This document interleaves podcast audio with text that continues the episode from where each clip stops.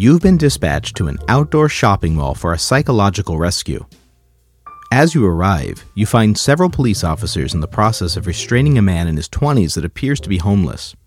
It's not a particularly hot day, but you notice that he's sweating profusely. He's half naked and screaming obscenities.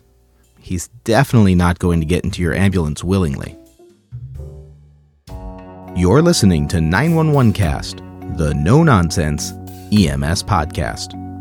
This episode is brought to you by Madison Programs, a Brooklyn based medical training and consulting company with over 20 years of experience specializing in emergency medical continuing education and AHA certification classes like CPR and first aid for community members and professionals.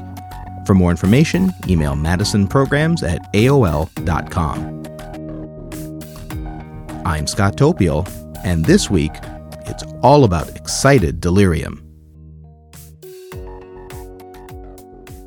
In some places, such as Los Angeles, it's called agitated delirium. In other places, like New York, it's called excited delirium. As of late, the very existence of the condition has become a matter of debate. And just last year, the American College of Emergency Physicians abandoned the term outright in favor of the new name, hyperactive delirium with severe agitation. No matter what you call it, it's important to realize that these patients are not in control of their actions they have completely lost their ability to perceive reality and, as a result, experience an intensely exaggerated fight or flight response. Between 2003 and 2005, nearly 1,100 arrest related deaths in the United States were believed to have involved excited delirium. Of these deaths, virtually all of them occurred shortly after a struggle with police or medical personnel and involved the use of physical restraint. When a person experiencing hyperactive delirium engages in a physical struggle, catecholamines like epinephrine and norepinephrine, plus potassium, reach dangerously high levels. Fighting against restraint causes isometric muscle contractions, which lead to lactic acidosis, rhabdomyolysis, and hyperthermia akin to heat stroke. Add things like certain psychiatric medications, a history of schizophrenia, or illicit substances such as methamphetamine into the mix, and you've got a recipe for disaster. These are difficult cases to manage in a hospital, let alone in the field. On one hand, restraining the patient is often the only way to get control of the situation and prevent them from inadvertently harming themselves or others. On the other hand, the very act of restraining them can be all it takes to push them off the cliff and potentiate cardiac arrest. So, what can you do? First, start by recognizing the signs and symptoms. In Los Angeles County, protocol defines agitated delirium as agitation combined with at least two of the following confusion, diaphoresis or profound sweating, hot, flushed skin, and tachycardia. Other common findings include high pain tolerance, rapid breathing, unusual strength, an attraction to their own reflection in glass or mirrors, and spontaneously removing clothing. Now that you know what you're dealing with, it's time to intervene. While it might not be possible to avoid physical restraint, there are things you can do to make things safer. First, realize that physical restraint should not be your goal.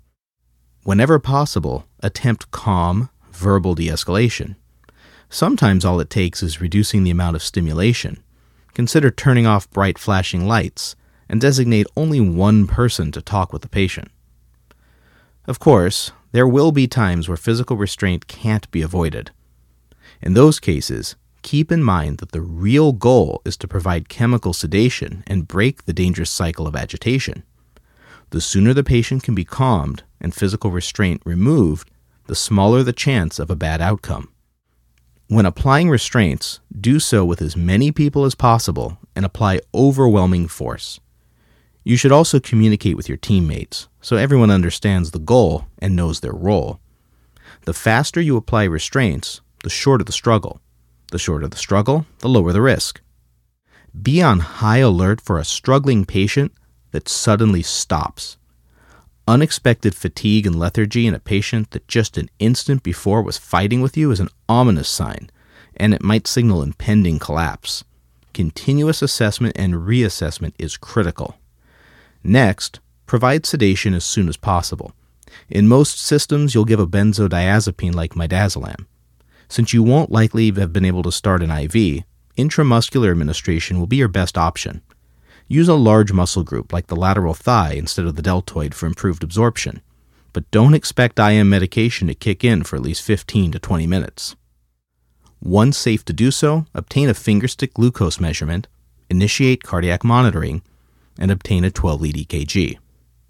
Pay special attention to the QRS width and QT intervals.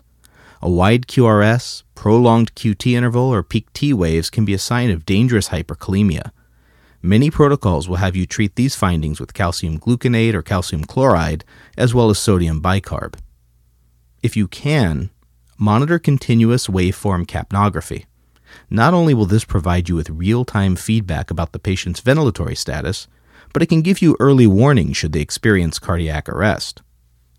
And don't forget about cooling the patient down if they're hyperthermic. Whether it's from drugs or the struggle itself, it's important to initiate cooling measures to bring down their body temperature. This is something we often overlook, but is nevertheless extremely important. Remove excess clothing, cool the ambulance, and place ice packs to the neck, axilla, and groin. Now, back to our case. Recognizing that your patient might be experiencing excited delirium, you grab a dose of midazolam from your narcotics box. Your partner cranks up the air conditioner in the back of the ambulance, anticipating that the man will likely be hyperthermic from the struggle. The officers quickly help transfer the patient to your gurney and, enlisting everyone's help, they hold the patient down so that you can quickly and safely administer your first dose of sedating medication in his left lateral thigh. In the back of the ambulance, you dim the lights and reduce stimulation, and your partner notifies the hospital of your ETA. Although the patient is struggling less, you can tell he's still fighting against the restraints. You administer a second dose of midazolam according to your protocol and initiate monitoring. By the time you arrive at the hospital, the patient is beginning to fall asleep. Hyperactive delirium with severe agitation is a life threatening medical emergency characterized by agitated or violent behavior combined with other signs such as confusion, diaphoresis, hot skin, and tachycardia. These patients are prone to sudden cardiac arrest that can be difficult to manage even when witnessed. Reducing the duration of physical struggle, prioritizing sedation, cooling hyperthermia, and maintaining close monitoring can help reduce the risk of sudden death in this patient population. That's it for this episode of 911 Cast. We'd like to thank our founding sponsor, OneKit, makers of high quality first aid kits. Check out their products at buyonekit.com. That's B U Y O N E kit.com. If you liked this podcast, please subscribe and review us on Apple Podcasts. Until next time, thanks for listening.